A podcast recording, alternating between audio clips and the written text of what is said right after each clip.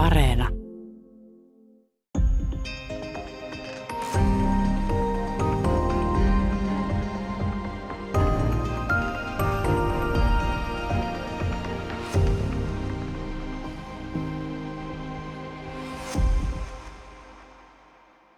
Hyvää päivää. Täällä on tänään vieraana toimittaja ja tietokirjailija Noora Mattila. Me puhutaan salaliittoteorioista, eli käsillä on Noora Mattilan kirja Heränneet maailman salaliittoteorioiden, äh, maailman salaliittoteorioiden silmin. Ähm, tässä on muutama kirja tullut tuota salaliitoista ja, ja, ja äh, elämme sellaisia aikoja, että informaation toteutta tai sen totuutta on hankala arvioida. Um, sulla tämä tulee hyvin mielenkiintoisella tavalla omakohtaiseksi sillä tavalla, että kirjan selkärangan muodostaa tota, keskustelut Anopin kanssa. Ja tämä on jo niin kuin sellainen lähtökohta, että mä suoraan siirrän sulle puheenvuoron, että mitä ihmettä, mitä nyt tällaiseen keskusteluun ajauduit. Varmaan nimenomaan mä ajauduin keskustelemaan asiasta, jota mä en halunnut keskustella, tai josta mä en halunnut keskustella. Siis voi olla, että se olisi niin kuin tosi, tosi lyhyesti se tämä niin kuin kirjan lähtökohta, että tota, miltä tuntuu keskustella asiasta, josta ei halua keskustella tai jota on vältellyt pitkän aikaa. Ää, että tavallaan ilman tätä kirjaa me ei varmaan oltaisi käyty mun Anopin kanssa näitä keskusteluja, mitä käytiin. Ja mä en tiedä millainen meidän tämä, kun tähän on samalla vähän niin kuin dokumenttia tästä toisesta koronavuodesta, niin minkälainen meidän toinen koronavuosi, eli käytännössä koronarokotteen vuosi olisi ollut, jos, jos me ei oltaisi niin kuin tietoisesti menty tätä tulta päin – oltaisiko me oikeastaan edes niin kuin puhuttu koko vuonna vai oltaisiko me riidelty vai niin kuin, miten se olisi mennyt. Hänhän on siis amerikkalainen eli asuu Yhdysvalloissa ihan siellä länsirannikolla. Tota, että todennäköisesti me ei kuitenkaan oltaisi kasvokkain nähty, kuten ei olla tässä koronapandemian alkamisen jälkeen.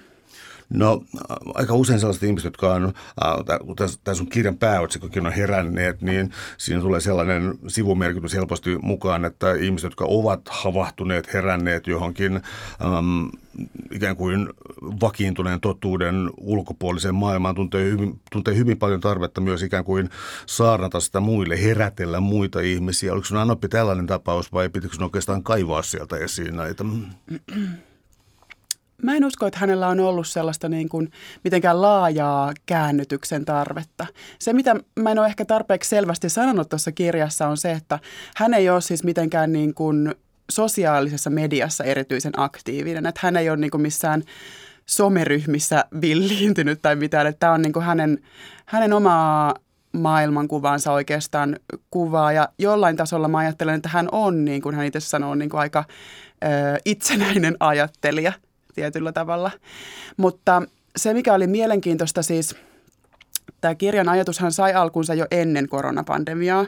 Ja mä jotenkin äh, olen yrittänyt muistuttaa sitä, että tämä ei niin lähtenyt mitenkään siitä, että mä olisin ajatellut, että nyt salaliittoteoriat on jotenkin jättisuuri ja uhkaava ilmiö, josta täytyy kirjoittaa, vaan tämä lähti hyvin yksityisestä tilanteesta, joka oli se, kun meidän esikoislapsi syntyi ö, kesällä 2019 ja sitten tota, tuli vastaan tämä rokotekeskustelu Anopin kanssa. Silloin syksyllä 2019, kyllähän se niin kuin, tavallaan musta tuntui silloin, että hän yritti käännyttää meitä niitä rokotteita vastaan. Koska sitten hän al- alkoi erityisesti mun miehelle lähettää näitä niin kuin rokotevastaisia – linkkejä. Jotenkin tämä tuli niin kuin tästä perheen kesken, he puhuivat ja mua ärsytti tosi paljon tämä ja mä en halunnut millään lailla osallistua tähän. Ja musta se tuntui siltä, että se oli niin kuin jonkinlaista vallankäyttöä myös mun vanhemmuutta ja meidän vanhemmuutta kohtaan. Sitten mä oon niin kuin ajatellut sitä, koska mä just pyrin näkemään tämän asian mun Anopin näkökulmasta, että hänen näkökulmastaan tämä oli jonkinlaista huolenpitoa. Hän niin kuin ihan aidosti ajattelee, että että meidän lapsi saattaisi olla niin kuin terveempi ja hänellä saattaisi olla parempi elämä, jos häntä ei olisi niin kuin rokotettu. Ja se oli minusta mielenkiintoista jotenkin tämä niin kuin rakkauden ja vallankäytön jonkinlainen sekoittuminen tässä, että meillä oli niin kuin erilainen käsitys siitä ja se ehkä jollain tavalla kulkee tässä kirjassakin mukana. Ja, ja siis jos mä niin kuin monia näitä asioita vein niin kuin yksityisestä yleiselle tasolle, niin tietyllä tavallahan me valtavirtaan kuuluvat ihmiset ehkä ajateltiin, että mikä näitä ihmisiä vaivaa, kun he ei halua näitä koronarokotetta. Että tämähän on niin kuin huolenpitoa niin kuin tavallaan rakkautta valtiolta ilmaiseksi saatte niin kuin tu, tota, terveytenne turvaksi, mutta sitten ihmiset, jotka vastustaa rokotteita, se tuntui vallankäytöltä ja sellaiselta tyrkytykseltä ja manipuloinnilta. Ja jollain lailla tämä, niin kuin, tämä huolenpidon ja vallankäytön ö, sekoitus tulee näissä rokotteissa erikoisesti ilmi. Mun on vaikea kuvitella sellaista salaliittoteoriaa, joka ikään kuin pyrkisi pahaan tai pyrkisi satuttamaan ihmisiä. Sivutuotteena näin voi käydä. Esimerkiksi jos joku julistaa rokotevastaisuutta, niin se voi aiheuttaa, no, se voi aiheuttaa kuolemia ja, ja suunnatonta kärsimystä. Mutta mä en osaisi niin nimetä yhtäkään Bader-Meinhof-tyyppistä salaliittoteoriaa porukkaa, joka pyrkisi tekemään jotain pahaa. Kuuluuko tähän näihin sun tutkimiin salaliittoteoreetikkoihin tai niihin teorioihin nimenomaan siis tällainen, että pyritään hyvään. Tarkoitatko niin kuin, että, että pyrkiikö ihmiset, jotka levittää salaliittoteorioita jotenkin pahaan? Joo. Vai, vai onko siinä salaliittoteoriassa joku niin kuin pahan pyrkimisen elementti tai mitä? No nyt meillä on kaksi hyvää kysymystä tässä.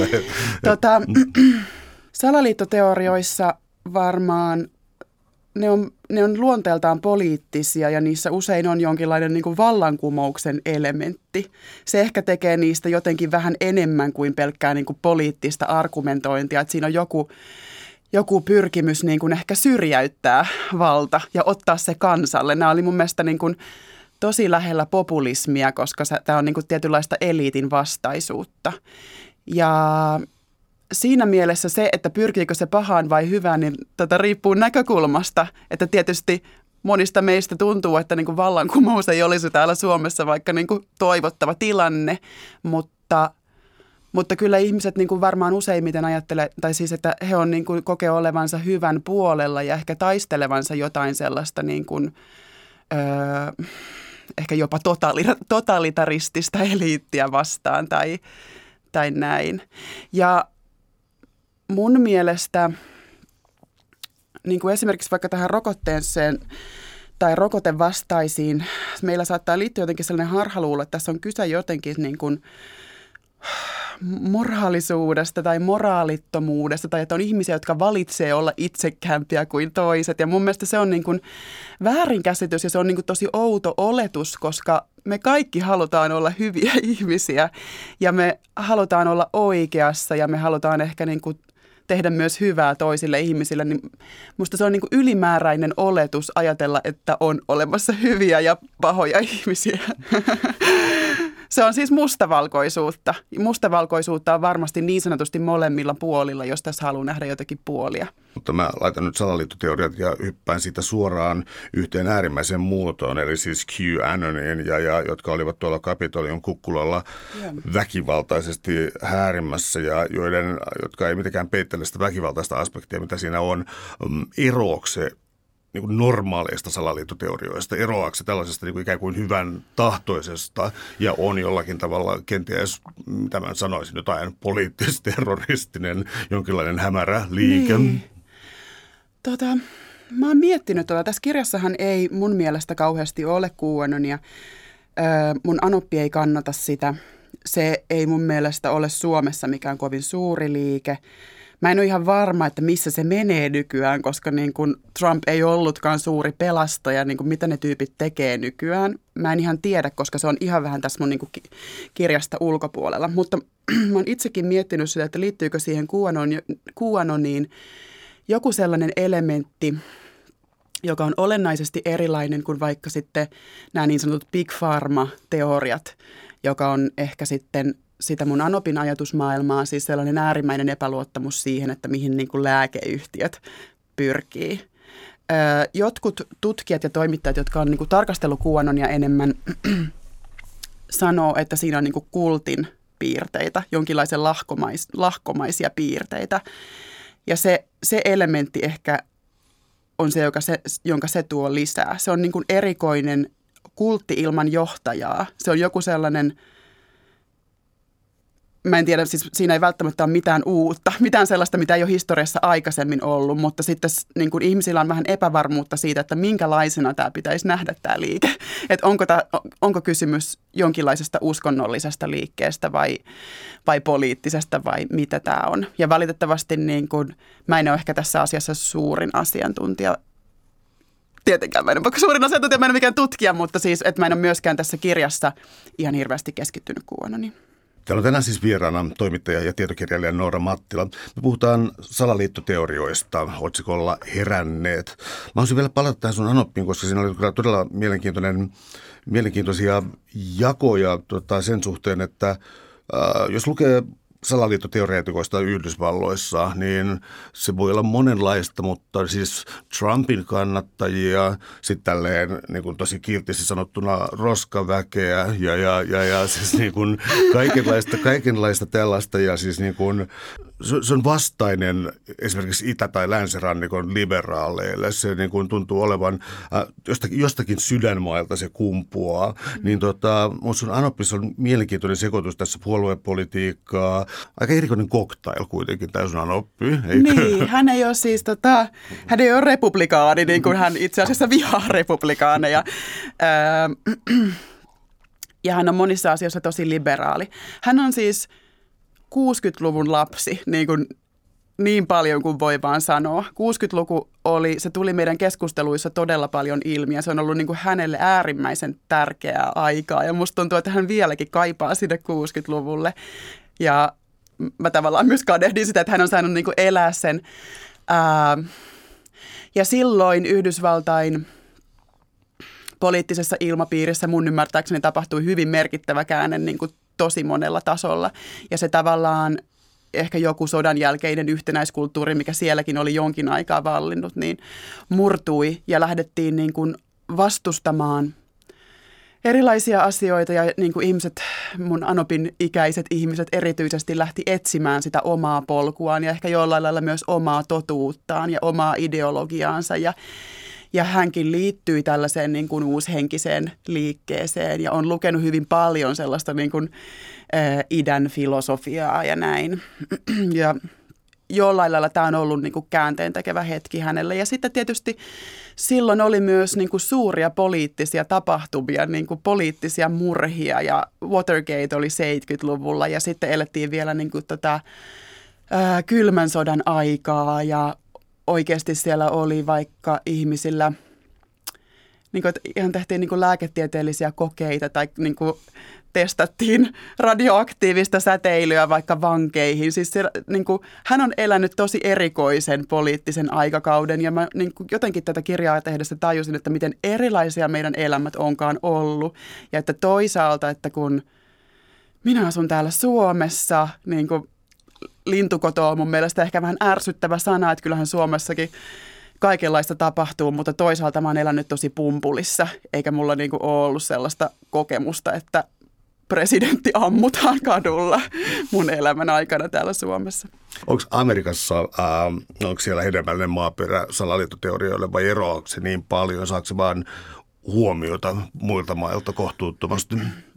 Toi on mun mielestä hyvin muotoiltu kysymys, koska se nimenomaan mä ajattelen, että se on hedelmällinen maaperä, koska salaliittoteorioille hedelmällistä maaperää on sellainen, että ihmiset ei luota ää, esimerkiksi omaan valtioonsa tai, tai päätöksentekoon tai mediaan. Mutta kansainvälisissä tutkimuksissa Yhdysvallat ei mitenkään niin kuin erityisesimerkkinä erotu salaliittoteorioiden kannatuksesta, kannatuksessa – on esimerkiksi niin kuin Etelä-Amerikan maita ja Afrikan maita, Etelä-Euroopan ja Itä-Euroopan maita, jossa myös niin kuin kyselytutkimusten perusteella kannatetaan salaliittoteorioita aika paljon, mutta toisaalta mä joskus pohdin näitä niin kyselytutkimuksia, että mistä ne tavallaan eniten kertoo, koska nehän ei jotenkin kerro siitä, että kuinka valmiita ihmiset on niin toimimaan sen salaliittoteorian nimissä, kuinka paljon se niin kuin heitä liikuttaa. Että että ajatuksiahan meillä kaikilla voi olla ja sitten erityisesti kun se laitetaan niin kuin kyselypaperina eteen ja sieltä niin kuin ruksitaan, että kuka sen Kennedy muuten murhaskaa, niin tota, se voi olla tavallaan vähän johdatella myös niitä ihmisten vastauksia. Että Suomessakin on näitä mitattu ja tavallaan ne paperilla näyttää niin kuin yllättävän korkeilta, että paljonko Suomessa kannatetaan salaliittoteorioita, mutta mä ehkä tässä kirjassa kuitenkin päädyin siihen, että kaikista olennaista on katsoa niitä luottamuslukuja – koska ne jotenkin niin kuin indikoi enemmän sitä salaliittoteorioiden merkitystä ja maaperää. Täällä on tänään siis vieraana toimittaja ja tietokirjailija Noora Mattila. Me puhutaan heränneiden joukosta, eli salaliittoteorioita sisäistäneistä ihmisistä. Luuletko, että joskus kannattaa, kun, niin kun, puhutaan huolissaan polarisoitumisesta tai kuplista tai tällaisista, luuletko, että joskus niin kun, että antaa niiden jotenkin olla, koska siis se, mitä mulla on jossakin Twitterin tai Facebookin ää, feedissä näkyy, niin, niin, niin, niin siellä nyt on sitten ammatinvalinnan ja tuollaisten takia ää, siellä on aika vähän ää, tota, rokotekriitikkoja ja tämän, tämän kaltaista porukkaa, mutta se raivo, ää, kun joku kyseenalaistaa vaikkapa rokotteet ja, ja, ja, ja, tai muutenkin esittää salaliittoteorioita ja, ja se halveksunta ja riitely, jota sitten nämä ikään kuin, ikään kuin me realistit tota, käydään, niin, niin ei, mä, ei mä näe dialogia niiden välillä. Pitäisikö näitä vaan olla kuplia? Että niin kuin, ei, ei, ei niiden välille saa dialogia. Mä en tiedä, onko se niin kuin, tavallaan alust, alustana ollenkaan sellainen, missä me voidaan saada aikaan dialogia. Mulla on jotenkin niin kuin aika matala usko sosiaalisen median niin kuin – mahdollisuuksiin luoda yhteyttä ihmisten välille. Tai, ja sitten se, mikä on niin kuin mielenkiintoista, se voi olla, että se nimenomaan niin kuin kasvattaa sitä raivoa. Jotkut mediatutkijat on niin kuin kiinnittänyt siihen viime, vuosia, viime vuosina huomiota, että, että ehkä ne niin kuin kuplat ei olekaan ongelma, vaan se, että me törmätään niin kuin jatkuvasti – vieraisiin mielipiteisiin, siis tuntemattomien ihmisten vieraisiin ja ehkä meille vastenmielisiin mielipiteisiin niin kuin pussipysäkillä. ja niitä tavallaan, me ei tiedetä, ketä ne on, ajatteleeko ne oikeasti näin. Mä en haluaisi niin kuin tässä hetkessä ottaa tätä mielipidettä vastaan. Siis jotenkin tämä ei ole niin kuin ihmisille normaalia. Jos meillä on niin kuin aikaisemmin elämässä ollut joku setä, joka on niin jonkin verran natsi tai jotain, niin sittenhän me ollaan luontaisesti vältelty häntä ja mieluiten ei puhuttu hänelle ja jos on pakko, niin puhuttu jostain säästä. Mutta nyt meillä tavallaan niin kuin, meitä pommitetaan jotenkin niin kuin inhottavilla mielipideillä koko ajan. Ja mä en tiedä, kannattaako sille välttämättä hirveästi altistaa itseään. Ja ei siitä kyllä niin kuin, en minä ainakaan siihen riitelyyn jaksa lähteä. Ja mitä siitä niin kuin, mikä sen tavoite olisi.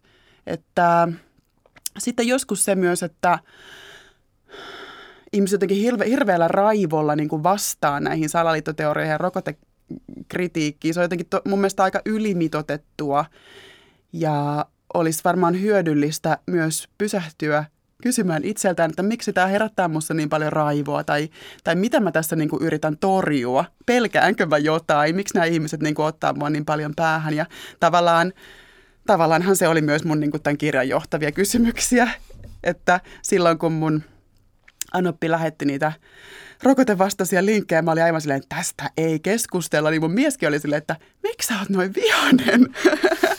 ja tämä oli tämä mun niinku yksi kysymys, mitä mä lähdin selvittämään kyllä.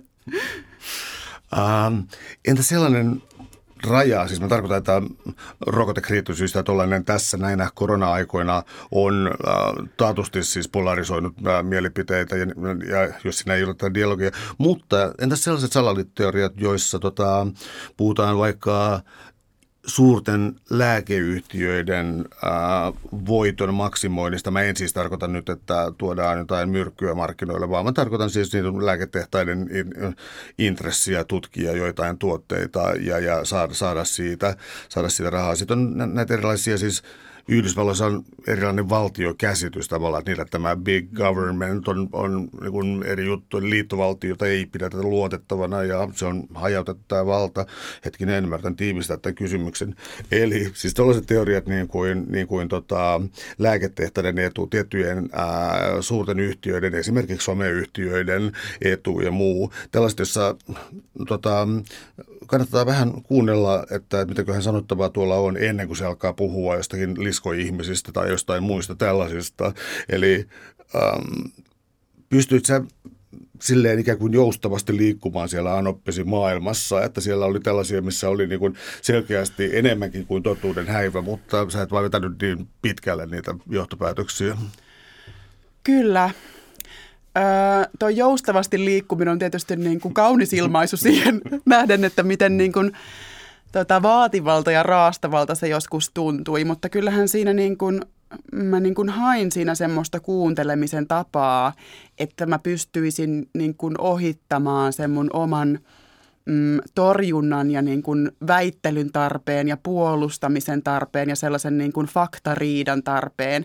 Ja kuuntelemaan siellä sitä ensinnäkin, että – että niin kuin mikä häntä niin kuin tavallaan ajaa ja huolestuttaa ja liikuttaa ja mistä tämä nousee, mikä on varmaan joku sellainen niin kuin kokemus siitä, että tapahtuu jotain väärää. Se on siis niin kuin moraalinen kokemus ja, ja uhatuksi tulemisen kokemus. Ja sitten toisaalta, toisaalta jossain kohtaa tässä kirjassa tapahtuu sellainen käänne, että mä yritän lähteä ää, etsimään sitä, että missä me voitaisiin olla niin kuin samaa mieltä ja mitä nämä ehkä voisi jopa jopa vähän niin kuin opettaa tai kertoa tai viestiä meille. Ja tällainen kuuntelemisen tapa on aika vaativa itseäni niin kuin nostamatta, mutta tavallaan ää, se on ehkä sellainen, mihin mä toivoisin, että niin kuin laajem, laajemmallakin tasolla ja yhteiskunnan tasolla voitaisiin jotenkin pyrkiä ja että ihmiset voisivat kiinnittää siihen huomiota.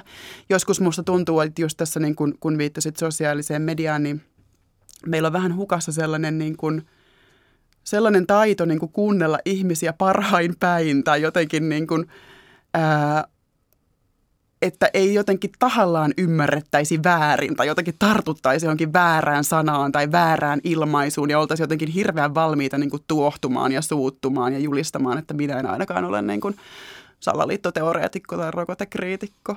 Että tämä on varmaan jotenkin jonkinlainen puolustuspuhe jonkun radikaalin kiltteyden puolesta. No ikään kuin, sanoisiko hardcore salaliittoteorioihin kuuluu yleensä, kuuluu yleensä jonkin ihmisryhmän, usein jonkinlaisen fiktiivisen eliitin raivokas vastustaminen, juutalaisten salaliittoja, juutalaisten rahallisia salaliittoja ja tällaisia on, mä en tiedä kuinka kauan, mutta siis ainakin tämä joku Sionin viisaiden pöytäkirjan väärennys jostain 1800-luvun puolivälistä, mutta se on, niin kuin, se on pyörinyt koko ajan. Bill Gates, joka auttaa vaimonsa, ex-vaimonsa kanssa rokotustutkimusta ja, ja, ja, ja yleensäkin niin kuin siis valtion oleminen siinä, suuryritykset, media, siis niin, niin sanottu valtamedia, jossa täällä olemme viisastelemassa, niin tota, onko näitä tällaisia niin kuin jotain eliittiä osoittelevia salaliittoteorioita paljon, jossa niin halutaan paljastaa, kenellä rahat ja valta oikeasti on?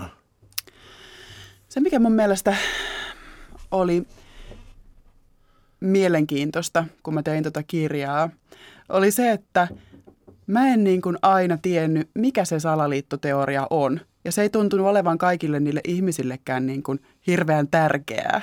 Mä en ole ihan varma, että onko se salaliittoteoria edes niin kuin, uh, oikea sana, koska joskus tuntuu, että sitä niin kuin teoria oli ihan vaan silleen niin kuin oven rivaksi asti. Joku sellainen niin kuin epämääräinen heitto, että niin kuin, no tiedättehän te lääketeollisuus. Ja se oli se niin kuin teoriaosuus. Että se ei välttämättä mene niin kuin sellaiseen, kun salaliittoteorioistahan puhutaan niin kuin tarinoina, niin se ei välttämättä mene se teoria niin kuin kauheasti yksityiskohtiin, että, että okei, kuka tämän koronapandemian siis on aiheuttanut ja suunnitellut ja niin kuin miten tämä tehtiin ja näin, niin – se ei välttämättä tota, niin, niin, ylety kuvailemaan niitä tapahtumia ja se ei tunnu olevan ihmisille tärkeää. Se on, niin kuin se, se on ehkä se syyllisten osoittaminen on se niin kuin olennainen. Se, että sanotaan, kuten tota, tutkija Tuukka Yläanttila mulle sanoi, että tota, niin, se on kertomus siitä, missä valtaa on, missä valtaa on liikaa, mistä valtaa pitäisi ottaa pois. Ja se on oikeastaan se. Se on tavallaan äärimmäistä epäluottamusta valtaeliittiin. Ja ihmisillä on tietysti, siinä on paljon skaalaa, että jotkut lähtee tarkemmin kuvailemaan sit sitä salaliittoteoriaa tai niin kuin vannoo jopa jonkun tietyn teorian nimiin, mutta tavallaan mä en tämän koko prosessin aikana saanut selville, että jos, jos on niin, että mun anoppi uskoo johonkin koronaan liittyvään salaliittoteoriaan, niin mikä se teoria on? Koska hän niin kuin, ehkä hän ei niin kuin, ehkä se ehkä hän ei usko mihinkään teoriaan. Ehkä se ei ole niin kuin oikea tapa kuvailla sitä, että, että mitä hän niin kuin ikään kuin tarkoittaa tällä puheella tai, tai miten hän ajattelee. Se on ehkä salaliitto maailmankuva tai salaliittoajattelu saattaa olla niin kuin, ää, osuvampi. Ja se, ja se maailmankuva ylipäätään – ehkä mua jollain lailla kiinnosti niitä niin kuin yksityiskohtaisia teorioita enemmän se, että minkälainen maailman on oltava, jotta nämä teoriat voivat olla totta. Mitä täytyy olettaa ikään kuin vallankäytöstä ja ehkä jopa ihmisen perusluonteesta, ää, jotta voidaan olettaa, että Bill Gates pyrkii niin kuin eroon jostain osasta maapallon populaatiota. Ja tämä maailmankuvan muutos on mun mielestä se, mitä ihmiset kuvaa heräämisenä. Ja se, se mua kiinnosti, se heräämisen hetki ja mikä siihen johti ja mitä, mikä meidän niin kuin maailmankuvissa on erilaista. Jatka ihmeessä tuosta, tämä on olennainen kohta kirjaa, niin kerro, kerro heräämisestä vielä lisää ihmeessä. kerro heräämisestä lisää. Ah. Mä pidin tästä niin kuin heränneet ja heräämissanasta sen takia myös, koska ihmiset käyttää tätä itse hyvin paljon. Ja totta kai niin kuin herääminen on sellainen asia, millä kuvataan monia asioita, myös yhteiskunnallista heräämistä tai heräämistä vaikka ilmastonmuutokseen tärkeänä teemana tai uskonnollista heräämistä tai näin. Mutta varmaan, koska mä oon toimittaja, niin mulla oli luontevaa lähteä jotenkin niin kuin – kysymään ihmisiltä ja myös niin kuin mun Anopilta hänen niin kuin elämäntarinastaan ja kokemuksistaan. Ei sillä, että mä välttämättä ajattelisin, että ihmisen elämä on tarina, mutta on kiinnostavaa, minkälaisena tarinana ihminen näkee elämänsä. Ja siellä tota, usein sitten ihmisillä, jotka kannattaa salaliittoteorioita tai on rokotekriitikoita, on joku käännekohta tai heräämisen hetki, joka on – eri asteisesti tuottanut sellaisen tunteen, että ää, minulle on valehdeltu. Tähänastinen elämäni on jollain tavalla ollut valetta tai minun luottamukseni on petetty tai tästä lähtien voin luottaa vain itseeni. Tai se voi olla myös henkinen herääminen, joka jotenkin sitten mielenkiintoisesti saattaa johtaa tällaiseen niin kuin yhteiskunnalliseen heräämiseen tai joka sitten ehkä ulkopuolelle saattaa näyttää niin kuin heräämiseltä salaliittoteorioihin. No joskus pelottavan toden tuntuisia, siis niin kuin kritisoi tuossa somea kyllä niin kuin, ja on suunnilleen samaa mieltä siitä, mutta tota, joskus nähnyt jonkun parituntisen todella isolla rahalla tehnyt Dokkarin, siis tota, joka oli salaliittoteoriata World Trade Centerin tornien ää, tota, iskuista, että se oli ikään kuin tilattu hallituksen tilaama työ. Siinä oli käytetty tosi paljon rahaa ja niin paljon saatu sinne niin kuin haastateltavaksi, vaikka kuinka tota, aika korkeassa virassa olevia ihmisiä. Sen, sen hätkähdettävyys oli se, että se näytti ihan asialliselta dokumentilta ulkoasultaan mm. ja muultaan, sisällöltään ei. Ähm, mm-hmm. Nyt näinä deepfake-aikoina, jolloin tota, voidaan laittaa jonkun kasvot ja ääni vaikka millä tavalla verkossa, ää, siis tekemään ikään kuin tällaisia kaksoisolentoja. Ainoastaan Vladimir Putin epäonnistui siinä ortodoksisen kirkon Jumalan palveluksessa, jossa se oli niin liimattu siihen sivuseikka, mutta tota, ää, tämä, pahentaako se sitä, että, että tota, syntyy sellainen sellainen mediamaailma, äm, joka saa jatkuvasti todisteensa. Niin kun tässä on kuva siitä, mitä tapahtuu, ja se on sitten niin kun jonkinlaisella deepfake-teknologialla tota, käsitelty tai tällaisella, koska niin kun, mun mielestä vaikuttaa siltä, että jos nyt lopettaisiin kaikkien asiallisten julkaisujen seuraamisen ja keskittyisi näihin, niin, niin no, no, alkaa olla niin hyvin tehtyjä, että se on niin. pelottavaa. Se on totta. Toisaalta on myös pelottavaa, miten huonosti tehtyjä ne saattaa olla. Tai siis mulle oli vähän yllättävää, ja nyt voidaan mennä sellaiselle tota, alueelle, jossa kuulostan ylimieliseltä, mutta mulle oli jo välillä yllättävää, miten heppoisia ne oli ne lähteet. Että siellä saattaa olla joku, aivan joku,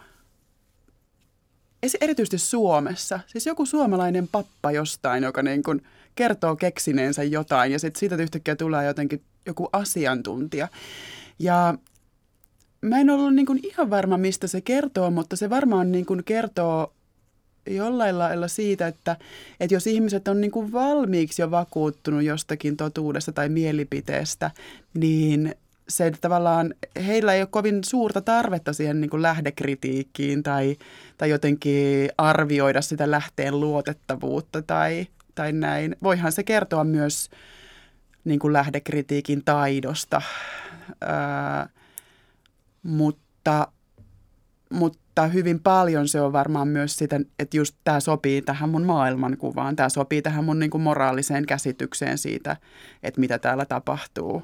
Että, mutta se oli joskus hämmentävää. Että et kyllä mulla niin kuin paljon oli tässä niin kuin, prosessissa sellaista, että niin kuin mä aidosti pohdin, että mistä minä tiedän, että olenko mä oikeassa ja kaivelin niitä lähteitä. Siellä on myös niin kuin tosi, öö, tosi uskottavan näköisiä, siis niin kuin lääketieteellisiä artikkeleita ja raportteja ja kaikkea, mitä niin kuin ikään kuin käytetään todisteena näissä salaliittoteoriassa. Ja kyllä mä siinä niin kuin välillä upposin ja niin kuin en tajunnut mistään hölkäsen pöläystä.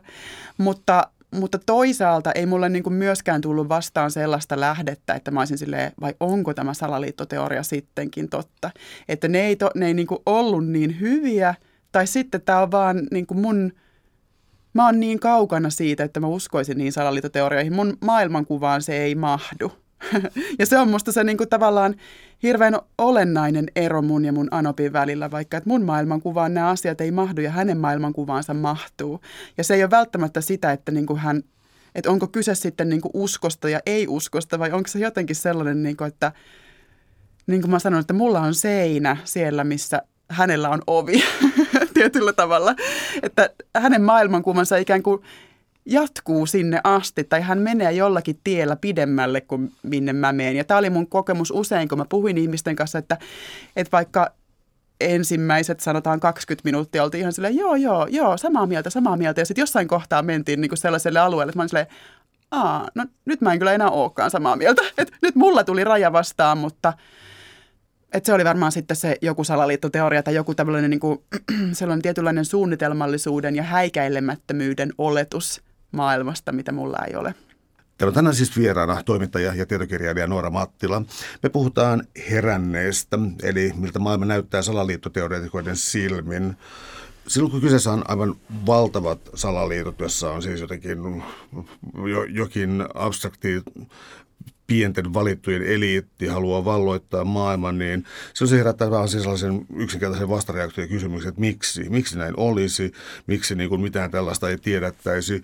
Äh, onko tämä miksi-kysymys sellainen, johon salaliittoteoreetikot äh, tai niitä kannattavat ei vastaa, vai onko päinvastoin niillä useinkin miksi-kysymyksiin vastauksia, että näin nyt on?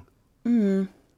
Sen niin kuin miksi, miksi-kysymyksen esille tulo usein jollain lailla merkkaa sitä salaliittoteoriaa tai se siitä jotenkin kuulee, että tämä saattaa olla salaliittoteorian alueella. Että ei ole niin pelkkää jotain niin kuin kritiikkiä, vaan sitten se seuraava vaihe on, että on olemassa joku niin kuin pahansuopa taho, joka ö, haluaa pahaa ö, kansalle, meille. Uh, mutta kiinnostavaa on se, että tämä ei ole, niille ihmisille, joita mä tässä tapasin, niin tämä ei ollut mitenkään sellainen asia, joka vaatisi mitään suurta selitystä, vaan ehkä ennemmin sellainen, että no, että tällainenhan maailma on. Ja jos sä tutkit historiaa ja näet, mitä, mitä ihmisiä kohtaan on tehty, minkälaisia vallan väärinkäytöksiä löytyy – näitä esimerkkejä löytyy historiasta ja mun Anoppikin usein viittasi, että niin kun tutki historiaa, niin sä ymmärrät miksi. Ja tämä jälleen mun mielestä kertoo siitä maailmankuvasta, että on, on olemassa sellainen maailmankuva, jossa tämä on jotenkin jollain tavalla itsestään selvää tai tämä on niin tällaista luontevaa historian jatkumoa, että näinkin voi käydä, koska, koska tämä on tämä niin suuri tarina maailman historiasta. Ja toi on niin kuin, tämä on tietynlainen näkökulma esimerkiksi historiaan. Eihän sitä välttämättä mäkään ole niin ihan hirveän eri mieltä siitä, että vallanpitäjät on tehnyt hirveyksiä omia kansalaisiaan kohtaan kaikkialla maailmassa. Mutta se ei ole niin jollain lailla vallitseva mun maailmankuvassa. Ja mä oon niin varmaan jonkinlainen naivi optimisti myös, etenkin mun niin anoppiin nähden. Se varmaan palautuu jälleen kerran tähän luottamukseen. Mä oon ihan niin kuin joku poliitikko, joka toistaa tätä samaa mantraa, mutta luottamus ja epäluottamus tässä on mun mielestä niin kuin todella keskeiset erot ihmisten välillä. Näin mäkin olen ymmärtänyt, että kyseessä on nimenomaan luottamus tai sen, sen puute, että niin kuin, äh, harvinaiset THL on aikoinaan tehnyt sen julkaisun siitä, että mikä lisää ihmisten onnellisuutta ja muuta. Ja siinä päädyttiin suomen ruotsalaisiin tuota, rannikkokaupunkeihin ja yhdistävä tekijä oli niin kuin sosiaalinen kulttuuri ja ää, kuorolaulu. Kuorolaulu oli niin ehdottomasti, se on nyt ollut korona-aikana sekin pannassa, niin tämä on niin huolestuttava tämä ainut onnellisuutta tekevä. Mutta tota, takaisin vielä sun Anoppiin, tota, tuliko tämä Pohjoismaiden tällainen, mm, moni amerikkalainen tuntee kritiikkiä pohjoismaista ikään kuin sosialistista mallia kohtaan. Saiko mm. tämä sun keskustelu Anopin kanssa tällaisia poliittisia ulottuvuuksia? Se jotenkin se niin kuin tyssäs tosi nopeasti siihen, että hän sanoi, että, että on tietenkin aivan selvää, että sinä luotat siellä Suomessa. Ja sehän on niin kuin tottakin. Mutta me ei jotenkin päästy siihen niin kuin seuraavaan askeleeseen siitä, että – että totuus ei ole ikään kuin sama kuin meidän niin kuin kokemusmaailmasta tai joku tällainen niin kuin luottamuksen aste. Että kyllähän esimerkiksi niin kuin tieto koronapandemiasta on suurin piirtein samaa täällä Suomessa kuin Yhdysvalloissa. Ja se ei jotenkin tavallaan kuitenkaan liity siihen, että miten luotettava vaikka valtio tai viranomaiset on.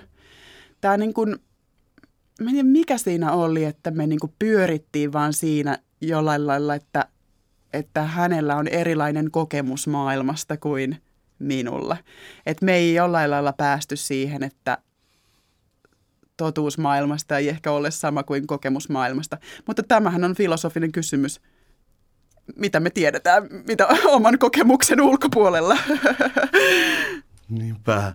Mä olisin vielä kysynyt sellaista, että sä mainit mainitsit tuossa aiemmin, tai käytit metaforaa, että siinä kun Anopin, Anopin kanssa käydyssä keskustelussa siis siitä, että siinä missä sulla tuli seinä vastaan, niin sillä oli ovi siinä, niin, niin palaan tähän vielä niin kuin hyvin yleisellä tasolla, eli jos on niin kuin, ähm, isoja radikaaleja salaliittoteorioita, joilla mä tarkoitan just näitä eliitin salajuonita ja muuta, niin ähm, salaliittoja paljastavat henkilöt, ne heränneet, ne, jotka on ottaneet tehtäväkseen kertoa tästä muille, onko niillä tätä seuraavaa askelta mietittynä, että ottaako ne sitten vallan ää, vai tota, niin onko se niin kuin Ranskan vallankumous ja giljotiinia esiin ja, ja, ja, ja niin onko tällaista seuraavaa askelta vai onko tämä mm, salaliitto-ajattelu on rakentunut aina niin, että se on vain vastaan jotain, mutta sillä ei ole mitään niin kuin utopiaa omasta tulevaisuudestaan.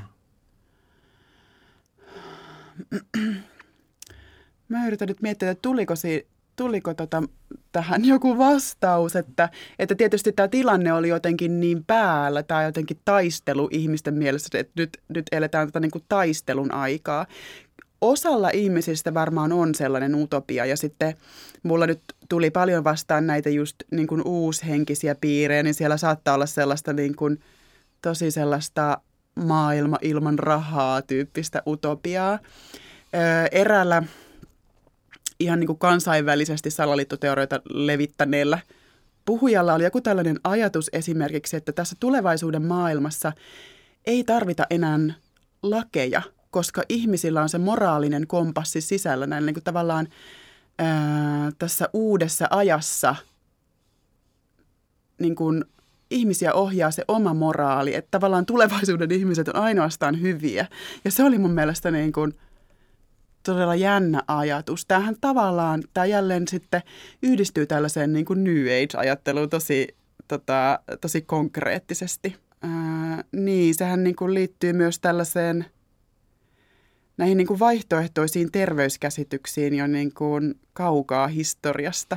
Eräs ää, tietokirjailija, jota mä haastattelin, sanoi, että, niin kuin, että ihmisillä on tällainen uunmallinen a- aikakäsitys. Että aina on ollut ihmisiä, joilla on tämä uunmallinen aikakäsitys ja me ollaan juuri nyt uun pohjalla. Ja eletään niin kuin tavallaan poikkeuksellisen moraalitonta ja, ja rappiollista aikaa, mutta me ollaan aina menossa ylöspäin ja alkaa se uusi aika. Ja, ja tämä ehkä vastaa tähän sun kysymykseen, että me vaan ollaan siellä uun pohjalla joka ikisessä ajassa. Mutta, mutta kaikilla ei ole tätä niin kuin jotenkin utopia-tähtäintä, vaan on myös dystopia ja se oli jotenkin näissä niissä koronasalaliittoteorian tyngissä, johon mä törmäsin, niin oli ehkä enemmän tämä uusi maailmanjärjestystyyppinen ajatus, että koronapandemia on jotenkin suunniteltu asia, jonka tavoitteena on se, että yksilönvapauksia kavennetaan radikaalisti ja meidät jotenkin tavallaan pannaan valtion ohjaukseen ja ehkä esimerkiksi käytetään näitä rokotetodistuksia jonkinlaisena niin kuin ihmisyyden passina tai näin. Ja tietyst, tietyllä tavalla tietystä näkökulmasta niin kuin tämä aika näytti aika kovalta varmasti monille ihmisille, joilla esimerkiksi ei ollut koronarokotetta, niin voi olla, että – tämä tällainen kansanterveydellinen toimenpide kuin koronapassi, joka oli niin kuin tällainen Suomessakin tosi väliaikainen väline. Siitä ehkä sai eväitä jollain lailla väittää, että, että tämä on seuraava askel tässä suunnitelmassa. Ja mä en ole niin kuin itse kovin suuri koronapassin ystävä ja mä en, ollut, mä en ole oikein vakuuttunut, että se oli tarpeen tehdä siihen nähden, minkälaista niin kuin pahaa verta se varmasti herätti ja jonkinlaista epäluottamusta ja ihmisten niin kuin erottelun tunnetta ja, ja ehkä jopa niin kuin esimerkiksi häpeää, että mun pitää nyt soittaa ja sanoa, että mä en pääse tänne synttäreille, koska mulla ei ole koronarokotetta ja mä en saa tulla sinne ravintolaan tai, tai jotain, että tota, mä, en, mä en ole vakuuttunut, että se oli Suomessa niin kuin, ää, tarpeellinen toimenpide ja sitten se varmaan herätti lisää epäluottamusta ja epäoikeudenmukaisuuden kokemusta joissain piireissä.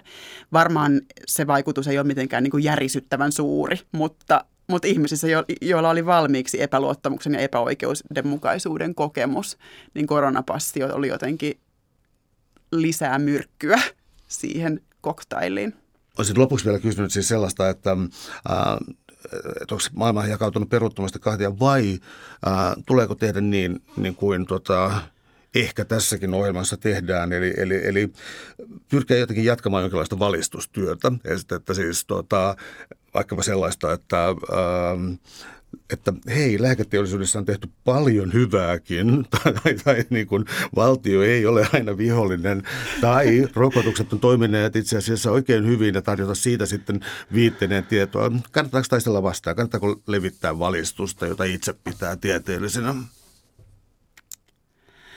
Äh, no ensinnäkään mä ajattelen, että maailma olisi jakaantunut kahtia, tai varsinkaan Suomessa niin kuin olisi tässä mitään – mm, välttämättä mitään kahtiajakoa, siis jos sä tarkoitat sitä, että, että loppujen lopuksi siis vaikka salaliiton teorioita kannattavia tai rokotteisiin, kriittisiin, suht, rokotteisiin kriittisesti suhtautuvia on Suomessa niin vähän. Öö, varmaan joissain perheissä on ihan konkreettinen kahtiajako. Ähm, toi valistustyö jotenkin niin kuin sanana ei ehkä tunnu siltä, mitä mä välttämättä tässä ensimmäisenä kannattaisin niin kuin dialogin kannalta että se tuntuu, siis, niin kuin se tuntuu sisältävän sellaisen ajatuksen, että, että pitäisikö meidän opettaa näitä ihmisiä lisää. Mm-hmm.